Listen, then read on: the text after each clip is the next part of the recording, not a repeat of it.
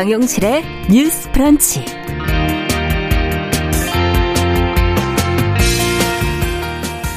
안녕하십니까, 정용실입니다. 최근에 국민의힘 당권주자 가운데 이준석 전 최고위원이 높은 지지율을 기록하면서 우리 사회의 청년 정치에 대한 질문들이 쏟아지고 있습니다. 청년 정치란 무엇인가에서부터 그간 우리 정치권 유권자들은 청년 정치인을 또 어떻게 대해왔는가, 또 청년 정치 참여를 확대하기 위해서 어떤 제도와 환경적인 변화가 필요한 것인가, 자, 비판적인 성찰과 생산적인 논의가 필요해지는 그런 시점인데요. 오늘 그래서 주간 똑똑똑에서 청년 여성의 시각으로 이야기 나눠보도록 하겠습니다.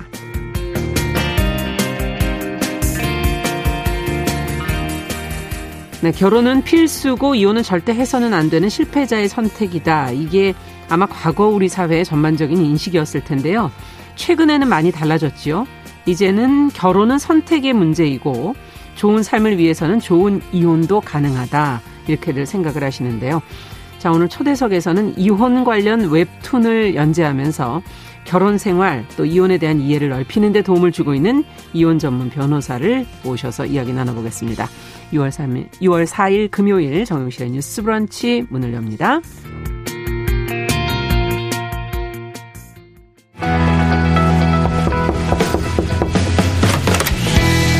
청년 여성의 눈으로 세상을 봅니다. 정용실의 뉴스 브런치 주간 똑똑똑. 네, 금요일 시간 항상 첫 코너로 저희가 주간 똑똑똑 준비하고 있습니다. 기성세대 담론을 좀 뛰어넘는 청년 여성들의 시각으로 다양한 주제들을 같이 이야기 나눠보는 시간입니다. 뭐 정답을 저희가 제시하겠다는 게 아니라 여러 가지 시각을 같이 생각해보고 고민해보자 하는 그런 제안하는 시간이니까요. 항상 이 시간에 마음을 좀 열고 귀를 열고 좀 함께 들어주시면 좋겠습니다. 자, 두 분 또 자리해 주셨어요. 개관올레 이진성 편집장, 안녕하세요. 안녕하세요. 네, 그리고 청소년 페미니스트 네트워크 위티의 양재 활동가, 안녕하세요. 네, 안녕하세요. 자, 오늘 주제를 제가 앞서 청년 정치 이렇게 정했어요. 그러면 청년도 얘기가 좀 돼야 되는 부분. 그 안에는 정치도 있는 것이고, 예. 자, 이 주제와 관련해서는 최근 이제 보도를 보면 아무래도 이준석 돌풍을 무시하고 갈 수는 없을 것 같고, 이준석 현상이라고 또 표현하기도 하고, 자, 이 이준석이라는 정치인에 대한 이런 지지, 이것을 청년 정치에 대한 지지로 봐야 할 것인가부터 먼저 좀 한번 생각해 보면서 이야기를 시작해 보죠. 어떤 분이 먼저 얘기해 주시겠어요? 이준석 편집장? 네, 예. 제가 먼저 얘기하겠습니다. 일단은 이준석이라는 정치인 자체에 대한 지지보다는 기존 정치인에 대한 염증이 상대적으로 젊은 정치인에 대한 지지로 표출되었다고 보는 게 맞다고 생각을 하고요. 네. 청년 정치인으로서의 정체성이나 역량보다는 기존과 다른 것을 원하는 그런 현재와는 젊다는 이미지 외에는 구체적인 정치적 비전이 없는 정치인에게도 좀 인지도와 인기가 쏠리는 현상이라고도 볼 수 있거든요. 네. 그래서 청년 정치의 기반을 마련하려는 노력이 청년들 스스로 대표를 선출하는 과정 없이 기득권 정치 집단이 이런 입맛에 맞는 청년 개인 몇 명을 고르고 스타로 만들어서 이렇게 크게 이슈화하는 걸 과연 청년 정치에 대한 지지라고 할 수 있나에 대한 의문을 갖고 있습니다. 네, 어쨌든 그 이유는 기존 정치에 대한 염증이다. 얼마나 염증이 심한 답을 다른 곳에서 찾을까, 이런 생각도 들기도 하고. 양재 활동가는 어떻게 보세요? 네, 저도 이준석에 대한 지지가 청년 정치에 대한 지지이기만 한 게 아니라 똑똑한 남성 엘리트 혹은 반페미적 저절을 가진 정치인에 대한 지지라고 생각해요. 네. 그래서 사실은 소위 뭐 이대남이라고 불리는 남성 청년들이 느끼는 억울한 불편함이 그들보다 강한 권력이 아닌 그들보다 약한 소수자인 여성 청년들에게 전가되는 것처럼 이준석에 대한 지지도 되게 굴절된 지지로 뭔가 청년에 대한 지지처럼 보이지만 이준석이 말하는 청년에 여성 청년이 있는지, 노동자 청년이 있는지, 저소득층 청년이 있는지를 생각해보면 되게 의문스럽다라는 생각이 듭니다. 네. 자, 어쨌든 청년 정치라는 것을 지금 조금 한정된 부분으로 이준석 돌풍이 표현하고 있는 것이다라는 의견들이신 것 같은데, 그러면 좀 청년 정치라는 것 자체를 다시 한번 좀 생각해보죠. 청년이 참여하는 정치, 청년을 위한 정치, 청년이 정치에 그러면 많이 참여하면 되는 건지, 그 이유는 또 그럼 어디에 있는 것인지, 청년 정치는 그럼 뭘 해야 하는 건지, 이 청년 정치라는 거에 대해서 조금 더 개념을 정리하고 가죠. 그러면 네. 두 분은 어떻게 생각하고 계시는 건지. 일단 이 문제에 대해서 정의당의 장혜은 의원이, 이분도 이제 청년 정치인인데 네. 청년 정치라는 게 따로 있다고 생각하지 않는다. 86세대가 청년 시절부터 정치를 했지만 그때 누구도 그것을 청년 정치라는 방식을 말하지 않았다라고도 언급을 한 적이 있어요. 청년 정치라고 하는 순간 어떤 특별한 의제만, 청년 문제만 얘기해야 할 것 같다라고 사람들이 좀 구별하고 착각을 한다는 점 때문에 네. 그렇게 이야기를 했는데요. 결국에는 청년보다는 정치의 핵심이 있어야 되는 거고. 방점을 그쪽으로 찍어라. 그렇죠. 그때 현실적인 절차에서 어떤 사람이 무엇을 우선순위에 올려서 이 논의의 장으로 가져가느냐의 문제거든요. 근데 이제 청년 세대의 문제점이 워낙 기존의 정치에서는 항상 국회에 들어가면 실종되고 어떤 형식적인 공감으로만 존재하고 쇼로만 사용된 거에 대한 거부감이 있는데, 우리가 민주화 운동을 글로만 배우듯이 각 세대가 저마다의 고유한 경험이랑 정치적인 감각을 네. 가지게 돼요. 네. 이제 그렇다면 지금의 현 세대들은 우리와 비슷한 감각을 공유하고 있는, 비슷한 상식을 입법화할 수 있는 청년 정치인을 원한다. 이렇게 볼 수 있습니다. 네. 86세대를 비유해 주시니까 좀 이해가 쉽네요. 네. 예전부터 그쵸. 해왔던 것이 지금까지 이어지고 있는 것이다. 그렇게 네. 시작해서 자연스럽게 가는 거다. 네. 어떻게 보세요? 네, 저도 뭔가 청년이 더 진보적이고 유능하기 때문에 청년 정치가 필요하다라는 어떤 사회의 정서에 대해 동의하지 않는 지점들이 있어요. 그러니까 결국 청년 정치를 이야기한다는 건 중년, 남성, 이성애자 이런 기득권층이 과대대표되는 상황에서 사실 여성, 청년, 청소년의 정치적 대표성을 확보해가는 과정들, 소수자들의 정치적 권리를 보장해가는 과정들이라고 생각을 하고, 그래서 실질적으로 청년이 정치할 수 있는 기반을 만드는 뭐 이런 만 25세 미만이면 국회의원에 예. 출마할 수 없다거나 이런 조항들, 혹은 과도하게 높은 기탁금, 혹은 뭐 이런 남성 중년 가장에게만 더 유리한 선거제도, 이런 것들을 고쳐나가는 과정들의 청년 정치가 있는 것이지 말씀 주신 것처럼 특정한 의제라거나 혹은 청년이 더 유능하기 때문에라는 어떤 환상 때문에 예. 청년 정치가 필요한 건 아니라고 생각합니다. 기존의 정치가 너무 이제 중년 남성의 이성애자 그걸 넘어서는 좀 더 확장된, 소수자로의 확장되는 그런 정치의 개념이다라고 보시는 거고. 네, 네 그렇죠. 또 그 제도들을 특히 보완해 나가는 것에 좀 더 방점 찍어야 된다. 지금 그렇게 네. 얘기가 들리는데요. 청년 정치인이 그러면 지금 현재 상황에는 어느 정도 되는 걸까요? 지금 눈에 많이 띄진 않아서. 네. 수가 무척 적죠. 네. 그런 어떤 국회 안팎에서 보는 그런 사례들이 혹시 있으십니까?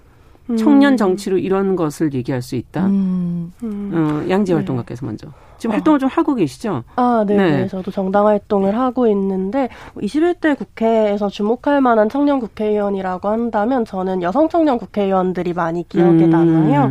뭐 이를테면 기본소득당의 용해인 국회의원들의 경우에는 기본소득당 자체가 당원 2만 명 가운데 80%가 청년인 청년의 정당인 상황이고. 그러네요. 네, 그렇죠. 그래서 단순히 내세우는 혹은 카드로 버리는 이런 방식의 청년 정치가 아니라 정말 청년이 주도하는 정치고 당대표와 원내대표가 모두 30대이고, 그래서 이런 당사자성뿐만이 아니라 실제로 청년들이 경험하는 어떤 비정규 불안정 노동의 문제라거나 주거의 문제라거나 네. 이런 영역들에서 굉장히 빠르게 감지하고, 이런 부동산 정책이나 이런 부분들도 사실 이런 1인 가구를 중점으로 한다거나 이런 그렇죠. 면들이 되게 차별성이 있는 당이라서 되게 기억에 남고 네. 또 정의당의 경우에는 청년 정의당이라고 해서 정의당과 독립된 인사권과 예산권을 행사하는 청년 당조직이 있거든요. 그렇군요. 그래서 이러한 당조직이 좀 더 튼튼하게, 다른 정당에도 있는데 민중당이나 녹색당에도 있는데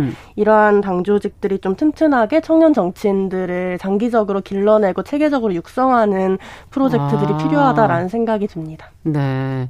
다른 당에도 있으면 좋겠네요. 정말 지금 네, 말씀을 그렇죠. 들어보니까. 네. 어떻게 보십니까? 네, 일단은 국회 본회의장에 원피스를 입고 등장해서 굉장히 화제가 됐던 네. 류호정 의원, 정의당 의원이 있죠. 예. 국회의 권위는 양복으로 세워지지 않는다라면서 논란을 받아쳤는데 성폭력 특별법 개정안을 우선순위로 두고 있어요. 특히 이제 N번방 사태로 인해서 성폭력의 사회적 인식 변화를 법안에 담고 있는 그런 케이스고요. 청년노동 3법을 준비를 하고 있는데 여기에는 포괄임금제 폐지나 근로기준법상 차별금지 확대가 포함이 돼요. 또 그 전용기 더불어민주당 의원 같은 경우에는 온라인상의 혐오 표현을 처벌하는 정보통신망법 개정을 추진을 하는데 네. 이거 같은 경우에도 윗세대들에게는 사이버 공간이 좀 분리된 가상의 다른 공간이기 때문에 예. 이 안에서 벌어지는 혐오 표현이라든가에 대한 문제의식이 크지 않은 데 비해서 그렇죠. 네, 청년들은 이 문제에 좀 더 빠르게 접근하는 사례라고 판단을 했습니다. 네, 세대가 다르면은 이렇게 법안 하나를 상정하고 하는 것에서도 차이가 난다. 지금 그런 걸 아마 보여주시는 것 같은데, 자 그렇다면 좀 제도적으로 아까 좀 접근해 보자라고 했으니까 한번 저희도 좀 들어가서 보도록 하죠. 정말 그 우리의 경우 정치를 일찍 접할 수 없는 그런 환경이고 다른 나라의 경우는 좀 그에 비해서는 좀 나이가 어릴 때부터 접할 수 있는 환경인 것 같은데 최근에 중앙선거관리위원회가 정당에 가입할 수 있는 가능한 나이를 16세 이하로 지금 하향 조정하는 등의 정치관계법 개정 의견을 지금 국회에 제출을 했거든요.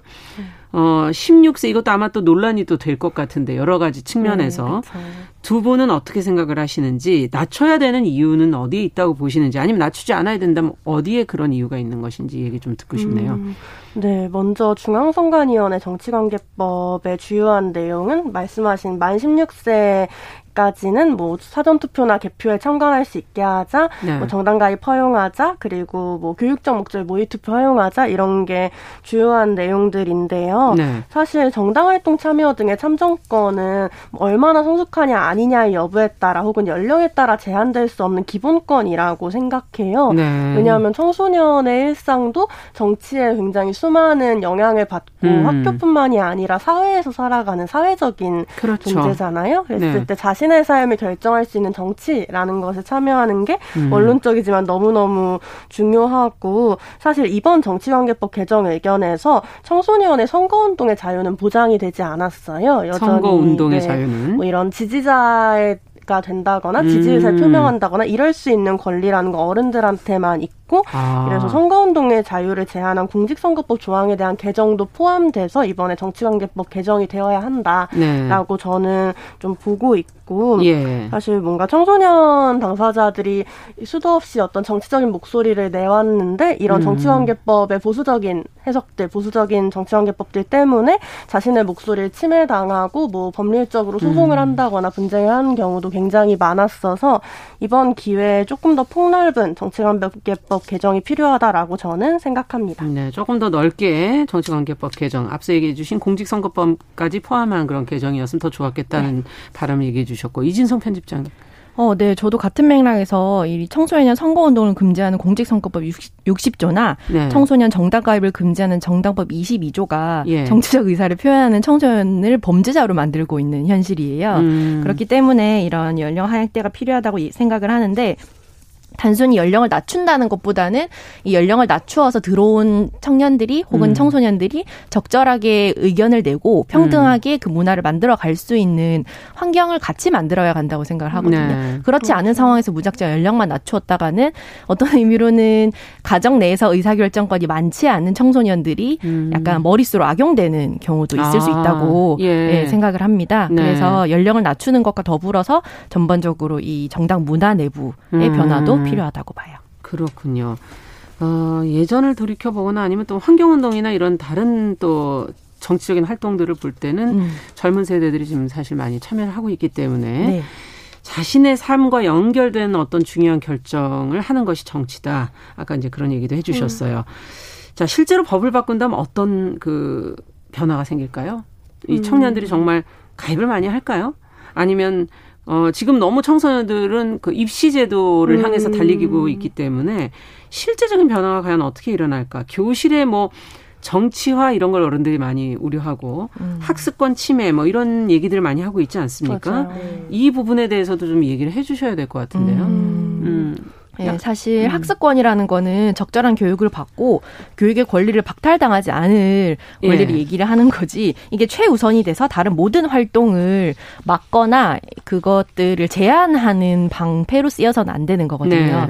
그래서 지극히 이건 입시 위주의 마인드고 사실 현재로서도 우리나라 교육이 너무 입시 위주라서 다른 나라에 비해서 동아리 활동조차도 좀 미비한 현실이라 뭐. 네, 예. 당장으로서는 어떤 변화가 있다고 장담할 수는 없을 거예요. 하지만 아예 아예 기회가 없는 것과 기회가 만들어져서 가능성이 있어서 시작하는 건 굉장히 다른 문제거든요. 예. 그리고 학생들을 이런 비정치적인 순수한 존재로 타자화해서는 안 되는 게 4.19 혁명에는 중고등학생이나 심지어 초등학생도 네, 참여했던 기록이 남아있거든요. 그래서 이런 존재들을 어떤 자신의 목적이나 환상에 따라서 의견이 없는, 정치적 의견이 없는, 그래서 뭔가 지켜줘야 되는 이런 존재로 타자화하는 것도 굉장히 정치적 영역 문제에서는 좋지 않은 접근이라고 생각합니다. 네.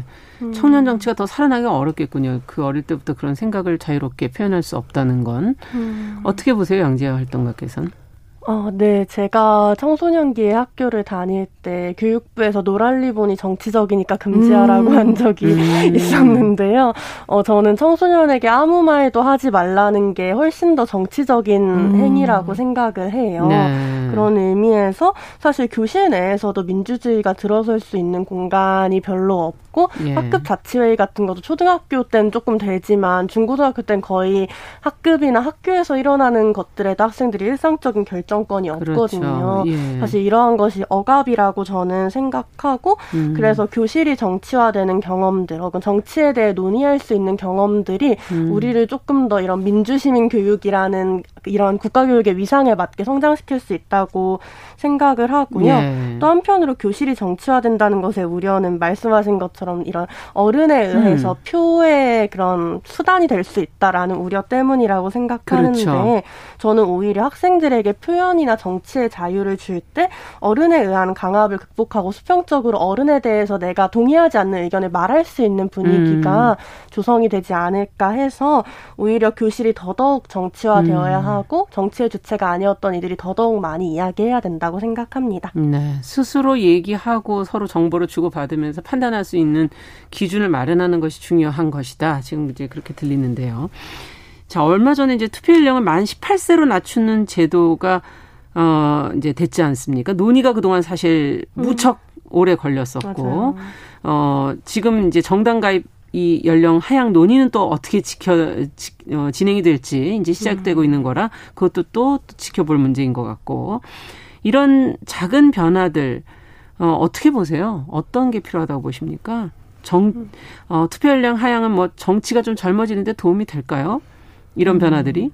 일단은 지금 정치는 나이 든 사람들의 어떤 그 사람들만의 리그라는 인식이 아무래도 좀 깊죠. 네. 네. 사실은 방금도 이야기하였듯이 일상의 모든 활동이나 이런 갈등이나 이런 것들을 조용한 것들이 다 정치에 해당하는데 말 그대로 양복을 입은 사람들이 국회에 모여서 뭔가 굉장히 어려운 것들을 논하는 혹은 자기들의 밥그릇 싸움을 하는 이런 부정적인 이미지가 아무래도 강하죠. 예. 그래서 자신의 일이 아니란 인식이 좀 팽배해 있는데 이런 인식이나 감각에 구체적이고 실질적인 변화가 필요하고 그게 굉장히 원론적이고 커 보이지만 이런 어떤 투표 연령 하향대 같은 작은 변화부터 시작을 해서 좀 장기적으로 봐야 하는 프로젝트라고 생각합니다. 번에 되진 않지만 네, 그렇죠. 시간이 걸린다. 네. 네.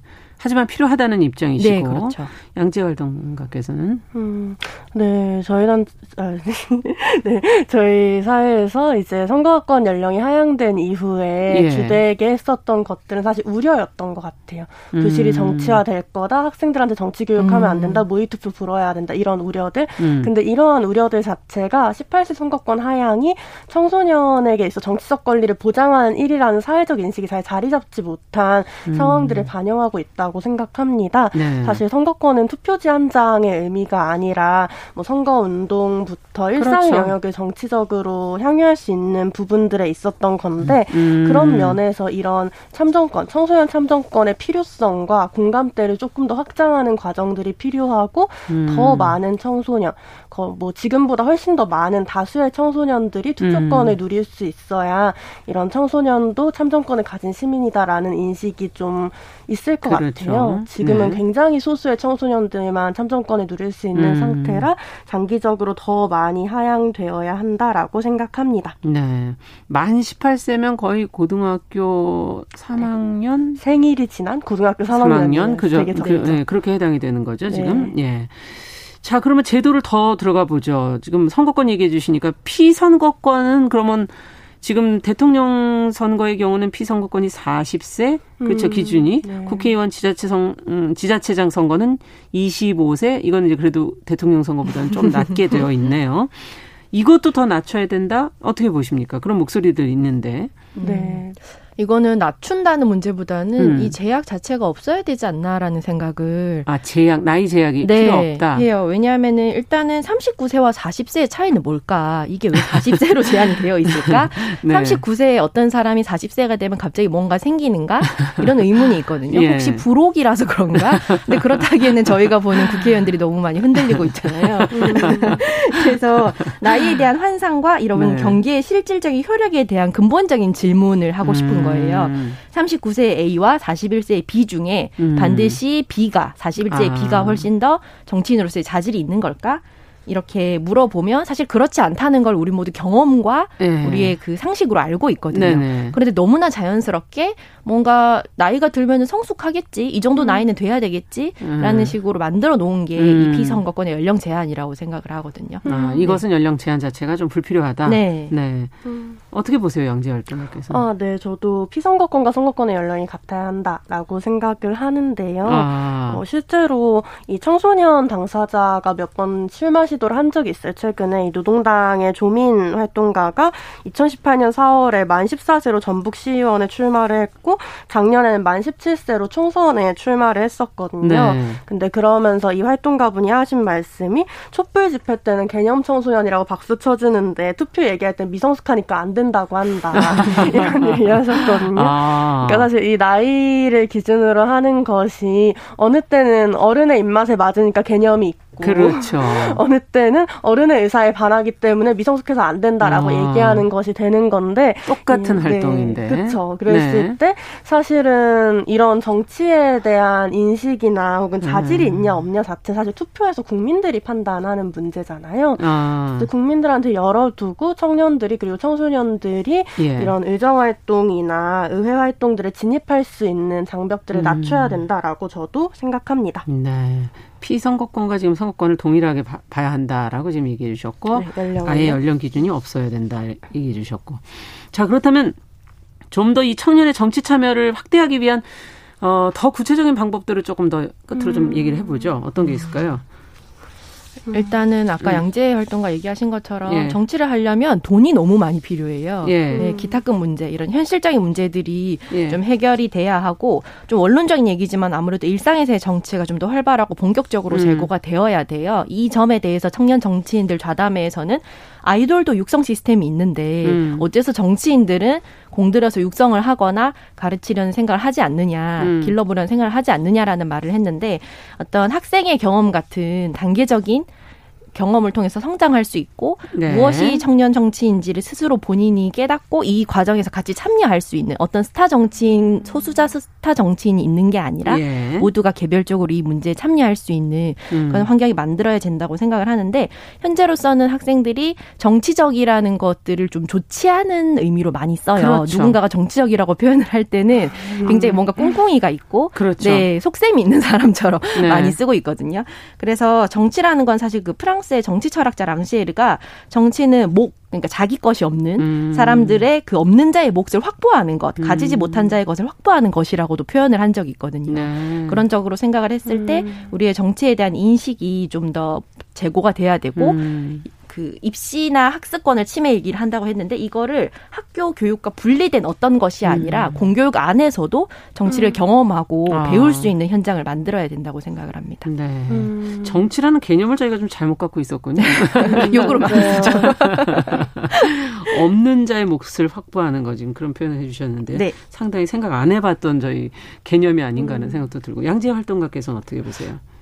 제 주변에서 정치를 하는 많은 동료들은 그런 얘기를 하거든요. 그러니까 내가 너무 똑똑하지 않아서 아는 게 없어서 정치하기 어려운 것 같아요. 라는 말을 청소년분들은 많이 하시는데 근데 사실 제가 보기엔 이 청소년분들의 경험이나 문제의식이 그 어떤 기성 정치인보다 예리하다라고 생각될 때가 많았어요. 예. 그래서 사실은 이런 소수자들이 경험한 남다른 감각들 이런 어떤 장애 여성 공감에서는 아프고 장애가 있는 몸들이 했던 경험이 성장과 개발이 보편인 시대에서 저항할 수 있는 감각이다 라고 그렇죠. 얘기를 했었거든요. 그래서 네. 이런 각자의 삶의 현장에서 이 남다른 감각들이 전문성이 될 수 있고 그것이 정치에 입성하는 데 있어서 되게 중요하게 존중받을 가치라고 저는 생각해서 네. 뭔가 정치를 하기 위해서 기성의 언어들에서 맞춰야 된다라는 강박이 아니라 뭔가 청소년들이 느끼는 뭐 오늘 급식 별로다 혹은 뭐 강제하다 빡친다 그렇죠. 이런 억압이나 일상적인 언어들이 정치의 언어로 쓰일 수 있어야 된다라고 생각을 해요.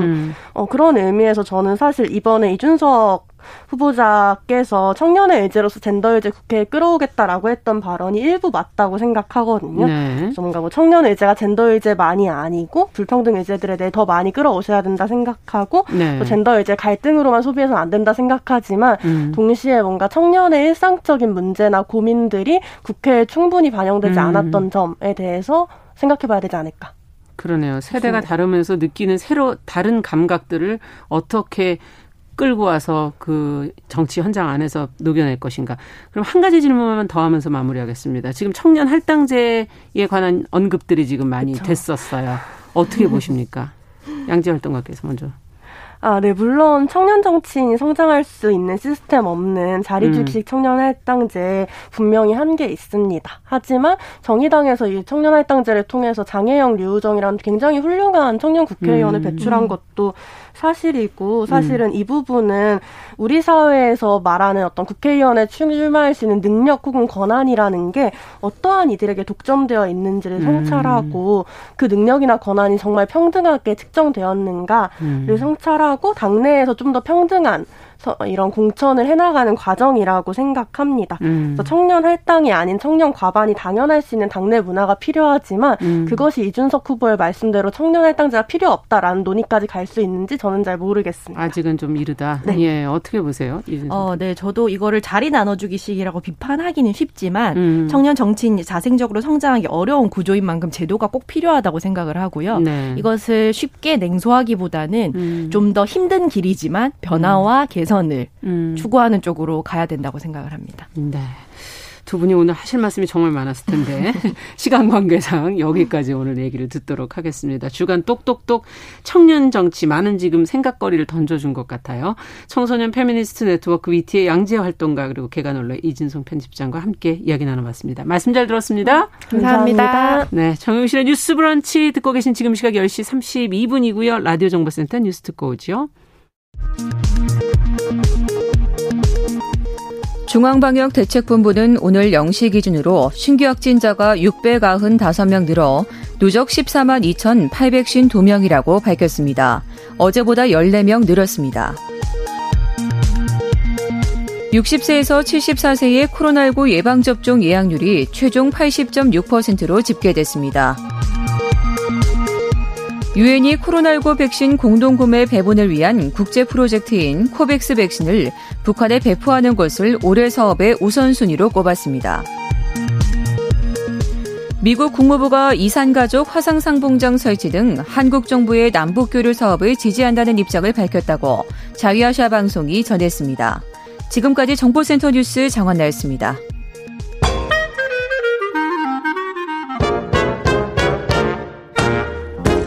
모두가 행복한 미래 정용실의 뉴스 브런치.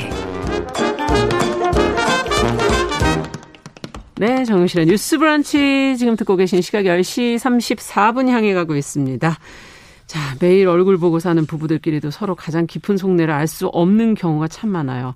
어떤 부부는 그래도 그걸 다 가보겠다고 함께 노력하고 나은 관계로 나가고 있지만 또 그렇지 못한 부부들도 많습니다.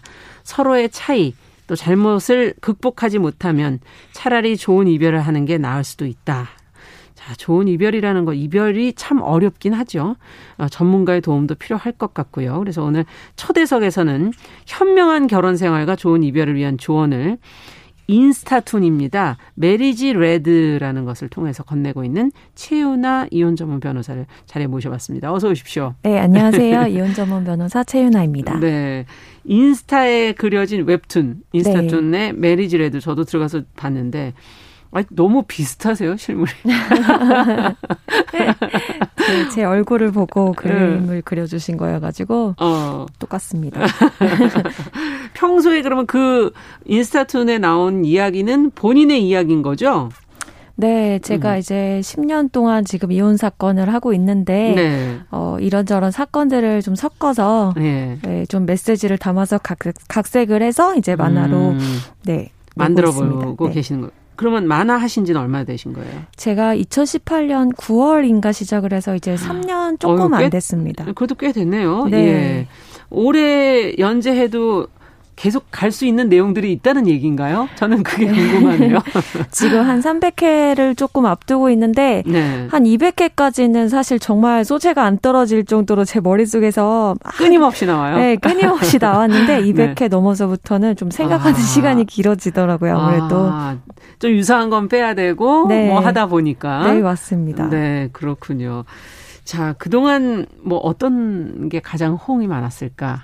어떤 사례가 사람들이 가장 네. 관심이 많았을까? 이제 아무래도 가장 보편적인 얘기랑 좀 가장 극단적인 얘기 이렇게 호응이 있었는데 보편적인 것은 이제 보통 우리나라 사람들이 어머님이 그동안 나를 이렇게 좀 뒷바라지하고 희생하신 것에 대해서 감사함이 굉장히 크다 그렇죠. 보니까 예.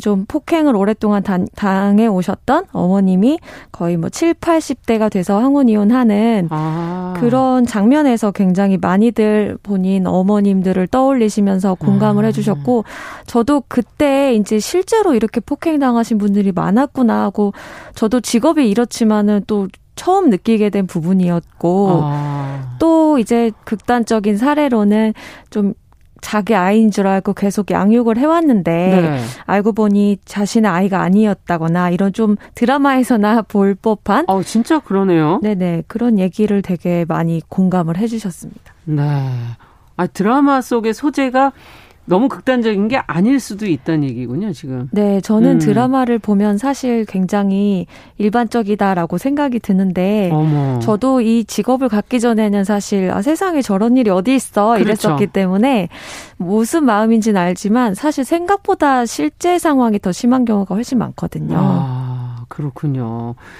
야, 이게 오늘 어떤 얘기부터 어디까지 가야 될지 참.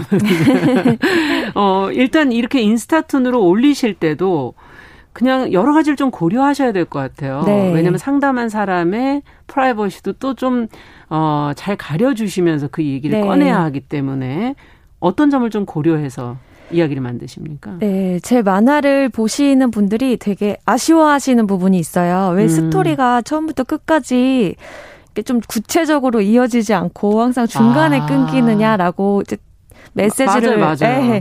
보내주시는데 저도 사실 뭐 재미나 스토리를 중심으로 했다라면 그렇게 안 했겠지만 오히려 좀 여러 가지 사례를 통해서 제가 얻은 메시지라든지 많은 분들과 공유하고 싶은 거를 공유하고 싶어서 했던 것이다 보니 그리고 또 말씀하신 것처럼 의뢰인분들이 저한테 상담을 해 주실 때는 당연히 비밀 보장이 되는 것이 그렇죠. 법적인 저의 의무이기 때문에 네. 항상 사례들을 다 섞어서 그리고 좀 가장 많이 일어나는 사례들 위주로 특정될 만한 요소는 빼고. 네, 그리고 결론은 짓지 않고 이렇게 마무리를 하다 보니까 한 번도 뭐 본인 얘기라고 이러신 적은 없었습니다. 아, 그렇군요. 그 점을 상당히 고려해서 하고 계시는 거군요. 자, 뭐 이혼 전문 변호사로서 지금까지 10년의 세월을 해오셨으면 정말 많은 사례를 접하셨을 텐데 이혼 사유라는 게 표면적으로 보면 얘기 듣는 건 맨날 비슷한 것 같아요. 네. 예, 몇 개의 사례 그냥 있잖아요. 네. 실제로 그 안으로 들어가 보면 그 문제가 생각보다는 좀 더 큰 문제인 것인지 네. 어떤 사례가 떠오르십니까?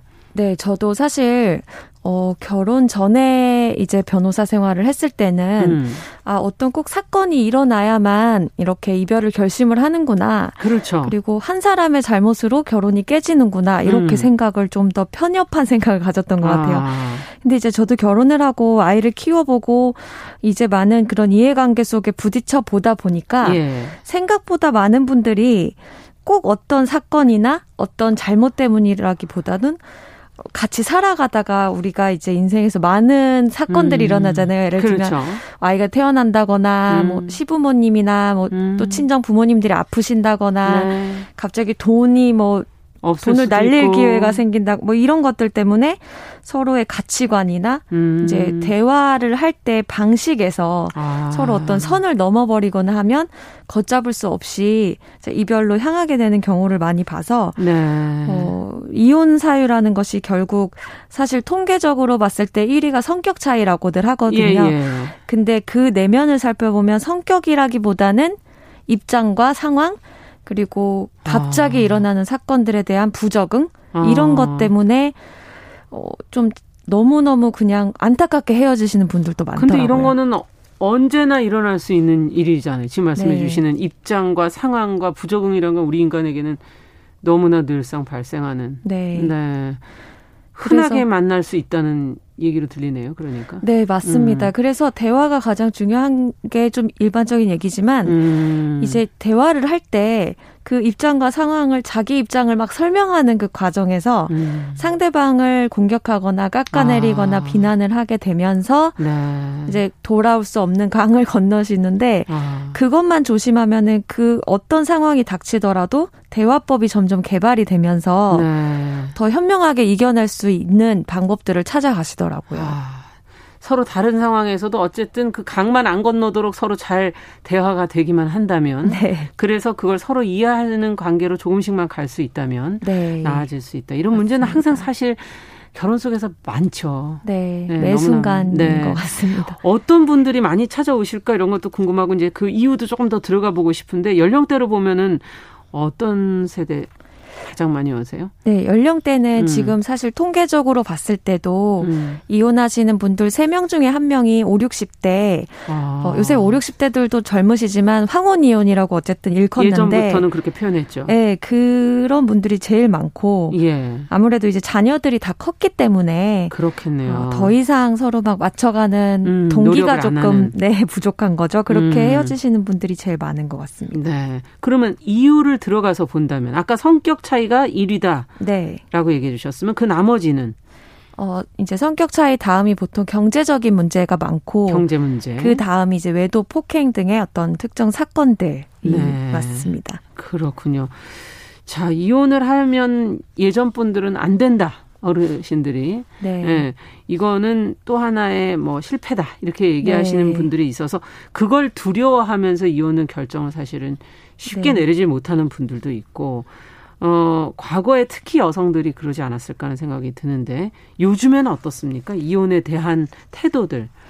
네, 근데 이제 사회적인 편견이라는 게 사실은 사회적인 구조와도 되게 관련이 깊은 것 같은데요.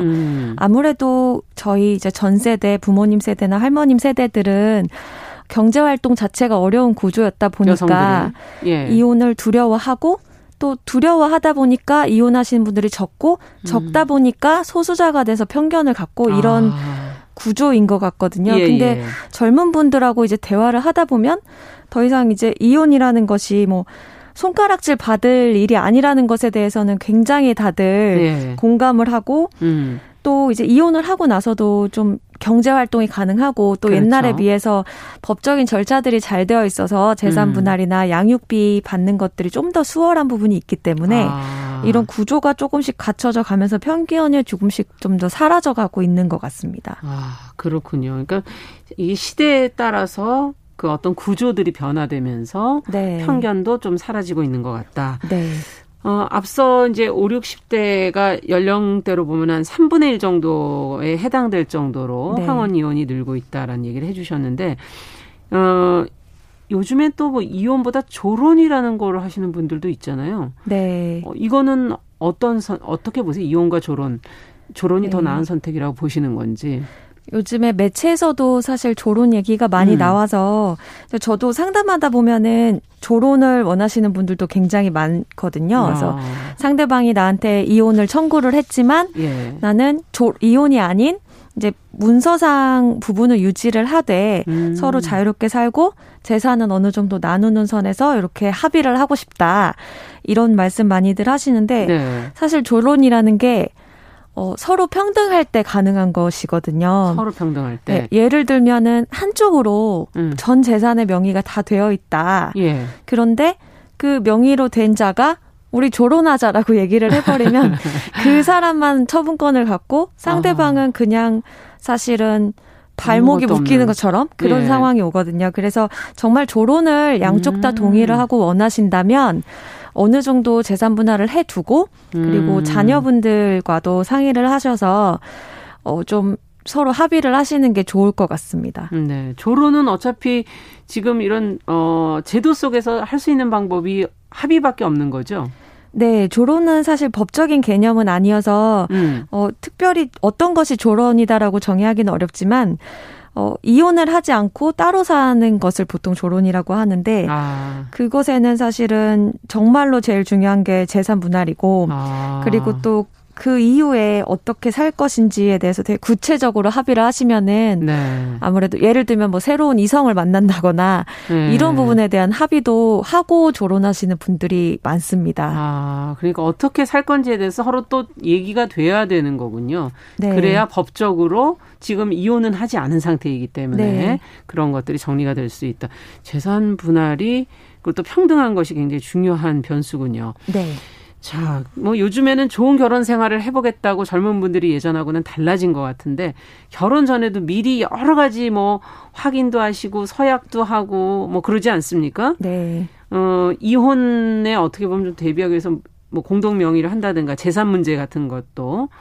이런 부분에 조언을 좀 해주신다면 어떤 조언을 해주시겠어요? 네, 근데 아직 이제 현행법상 뭐 결혼하기 전에 뭐 재산 분할에 대해서 어떤 약정을 했다고 하더라도 혼인 기간이 어느 정도 지나면은 사실 크게 의미는 없고 다시 이제 혼인 기간 동안 누가 얼마큼 뭐 부를 축적했는지 등등 구체적인 네. 기준에 의해서 재산 분할이 다시 되는 부분이 있어가지고. 어떤 서약서를 쓴다고 해서 뭐 100%는 아니지만 그래도 조금 확실히 하기 위해서 예. 결혼 전에 이쪽에는 얼마의 재산이 있었고 이쪽에 얼마의 재산이 있었고 관리는 누가 할 것이고 서로 생활비 어떻게 분담할 것이다라는 근거를 남겨두시면 네. 추후에 이혼할 때 재판부에서 이것을 이제 참작 사유로 보기 때문에 도움이 그래도 되고 아예 입증이 안 된 상태에서는 사실 혼인 기간에 비례해서 재산 분할이 되다 보니까 혼인 기간에 비례해서 네, 뭐 한 15년, 20년 좀 길게 사시면 무조건 거의 반반을 놓고 시작하는 경우가 많아서 50%, 50%. 이것에 대해서 굉장히 억울함을 토로하시는 분들도 사실 있거든요. 예. 그래서 좀 일반적인 상황이 아니라고 한다면은 좀 미리 남겨두셔가지고 서로 도장을 찍어놓고 입증 자료를 만들어두시면 좋겠지만 실제로 그렇게 하시는 분들은 이혼을 그때는 할 줄은 네. 모르니까 네, 거의 없습니다. 결혼할 때는 그렇죠. 네. 그렇게 생각하기 참 쉽지는 않을 것 같아요. 네. 그 전제로 또 하는 것도 기분 상해할 수도 있잖아요. 그렇죠. 그리고 예. 결혼이라는 게 서로 믿고 사랑해서 하는 건. 근데 그때 그거 정하자고 하면 예. 그걸 결혼하실 분이 별로 없을 것 같긴 합니다. 참 쉽지 않은 얘기인 네. 것 같네요. 예. 근데 친구분들이나 주변에서도 이혼 전문 변호사라면 여러 가지 문제 좀 상의를 많이 하시겠어요. 네, 사실 친구들도 그렇고 지인도 그렇고 예. 남들이 볼 때는. 다 행복하고 좋게 항상 그렇잖아요. 내 결혼 생활만 이렇게 힘들고 힘든가? 다른 사람들은 다 인꼬부부 같고 하지만 저는 이제 그렇지 않은 걸 많이 봤기 때문에 네. 정말 모든 부부한테는 문제가 있고 그것을 해결을 잘 하냐 안 하냐에 그 혼인 유지 여부가 달려있는 것이지 문제는 항상 발생한다. 네, 꼭 좋은 뭐 배우자를 골랐어서 팔자가 좋아서 그렇게 결혼 생활이 네. 네, 유지되는 것 같지는 않더라고요. 네, 어떻게 해결하느냐가 중요하다.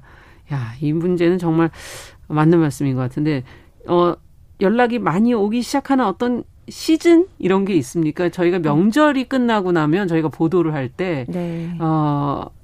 뭐 법원을 찾아오는 부부의 숫자가 좀 는다 뭐 이런 보도를 한 적도 있고 그렇거든요. 네. 그게 사실일까요? 네, 사실입니다. 네. 통계적으로도 보통 명절 직후 한 달 정도는 1.5배까지도 상담이나 뭐 재판 건수 늘어요. 네, 소송 접수 건수가 늘고 제가 실제로 느끼기에도 명절 직후엔 저는 항상 스탠바이를 어디 가실 수가 없군요. 네, 정말 하루 종일 상담을 하거든요. 하루 종일.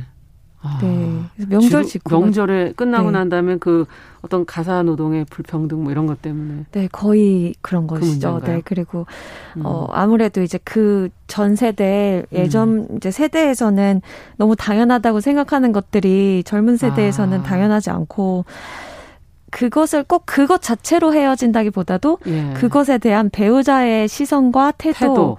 그것 때문에 이혼을 하러 많이 오시는데 또 상담 건수는 한 3배, 4배 이렇게 느는 것에 비해서 이혼 건수는 1.2배에서 5배 정도인 것을 보면 예. 또 감정적으로 그때 좀 화가 많이 나시는 분들이 더 많은 것 같습니다. 그렇군요. 이것도 결국은 어떻게 처리하느냐, 어떻게 해결하느냐에 달려있다. 계절적으로도 혹시 그런 게 뭐 있나요? 1년 중에? 계절... 뭐 봄, 여름, 가을, 겨울? 아무래도 이제 새학기가 시작되거나 네. 이사를 많이 가는 시즌이나 네. 이렇게 뭔가 새로운 것을 할 때 다툼이 많이 생기는 것 같아서 좀 봄에 3월이나 이럴 때 좀 상담 건수가 저는 많더라고요. 네, 5월은 어떻습니까? 가정의 달. 이때는 많이 여행도 같이 다니고 노력을 좀 하실 텐데. 네. 가정의 달은 뭐 좀 줄어드나요? 네, 객관적인 통계는 없긴 하지만 제가 생각할 때는 확실히 상담 건수가 좀 줄어드는 것 같고 지난달이죠. 그러니까 그렇죠. 지난달이죠. 저 같은 경우에도 확실히 지난달에는 좀 많이 쉬었거든요. 많이. 네. 이 가정의 달을 어떻게 매달 정할 수도 없고. 네. 네, 여러 가지 어떤 상황이 어떤 상황에 처하느냐에 따라서 그런 상담 건수도 달라지는 거군요. 네. 근데 이혼을 지금 이제 많이 상담을 해주시고 계시지만 본인도 결혼 생활 하신 지? 네, 저도 이제 8-9년 그쯤 8-9년. 됐습니다. 네. 어떠세요? 스스로도 내 문제도 있을 거 아니에요? 네. 내 문제는 네, 어떻게 있죠. 들어요? 고민이 또 생기실 때 있잖아요. 네. 어디에 가 있습니까, 그러면은? 저는 사실 좀 책을 많이 찾아보는 편인 게 예.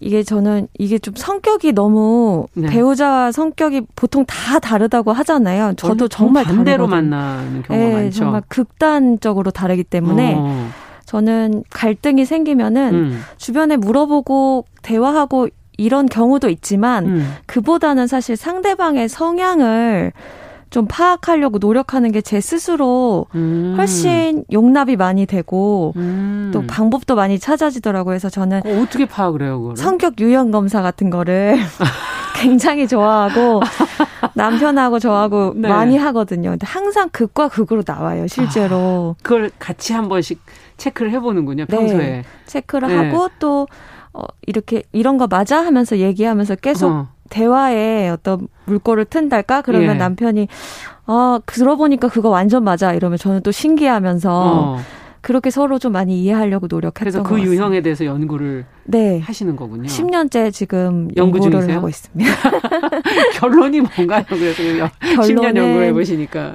저희 남편은 정말 이성적인 사람이고요. 이성이 지배하고 있는 사람이고 네. 저는 감성이 생각보다 풍부한 사람이어서 서로의 말을 해석하는 방식이 완전히 달랐던 이건 정말 다르겠네요. 네, 저는 감성적으로 해석하고 예. 남편은 팩트 위주로 해석하다 보니까 대화가 잘 안 되겠는데요? 저는 사실 대화를 꼭 팩트 위주로 하진 않거든요. 상대방의 기분에 따라서 그렇죠. 네, 맞추려고 말을 제 양심에 반하게 말하기도 하고 과장해주기도 하고 맞춰주기도 하고 네. 예. 네, 근데 남편 또 팩트 위주로 얘기하면 저는 왜 저렇게 얘기하지 싶고 남편은 제가 마음에 없는 말을 하면 쟤 왜 저러지? 이렇게 돼서 서로의 배려가 별로 이렇게 안 통할까요?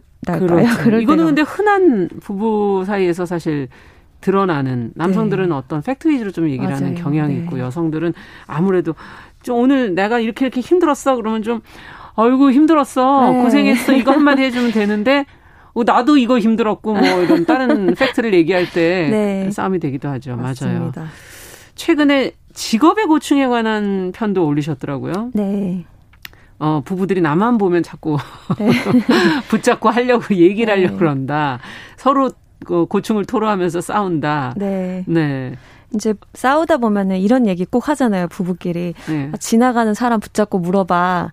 누가 맞는지. 네, 도시락 싸갖고 다니면서 한번 찾아봐. 네가 맞나 내가 맞나. 맞아요. 제가 딱 나타나는 순간 이제 누가 맞냐고 엄청 많이 싸우시거든요. 네. 그래서 저는 진짜 말을 조심해야 되고 제 말이 꼭 무슨 되게 중요한 어떤 법이 될듯 네, 그렇게 생각하시는 분들이 많아서 네. 특히 부부 동반이나 부부들이 있는 자리에서는 거의 말을 굉장히 아끼는 편입니다. 네, 참 남들이 모르는 힘든 부분이 많으시죠. 네. 이혼 전문 변호사라는 게. 네, 네, 맞습니다. 현장 안에서도 법정 안에서도 분명히 있을 것 같고요. 네, 법정 안에서도 이제 어떤 가정을 파탄내는 주범이다라는 사실 편견을 많이들 갖고 계셔서 저 스스로도 굉장히 마음 안타까울 때도 많고 욕먹으면서도 굉장히 처음에는 좀 많이 괴로웠지만 이게 연차가 좀 쌓이다 보니까 또 받아들여지더라고요. 그렇군요. 끝으로 여러 가지 생각을 하고 계시는 분들에게 한 말씀 끝으로 주신다면 어떤 네. 조언을 주시겠어요? 이제 이혼이라는 것이 사실 이제 이성적인 판단에 의해서 그리고 앞으로 내 미래를 어떻게 살 것인지 계획이 된 상태에서 결정하시면 더 행복해지는 방법 중에 또 하나가 될 수도 있겠지만 많은 분들이 자존심 때문에 네가 맞냐 내가 맞냐 네가 틀렸으니까 이혼해 이렇게 결정을 하시곤 하는데 그렇게 이혼하시는 분들 후회하시는 분들 너무 많이 봐서 정말 심사숙고하셨으면 한다는 말씀을 드리고 싶습니다. 네, 오늘 말씀은 여기까지 듣도록 하겠습니다. 인스타툰 메리지 레드를 연재하는 결혼과 이혼에 대한 이해를 돕고 있는 최연아 이혼 전문 변호사와 이야기 나눠봤습니다. 오늘 말씀 잘 들었습니다. 감사합니다. 네, 감사합니다. 네, 정용실의 뉴스 브런치 금요일 순서 마치고요. 주말 잘 보내시고 저는 월요일에 다시 뵙겠습니다. 감사합니다.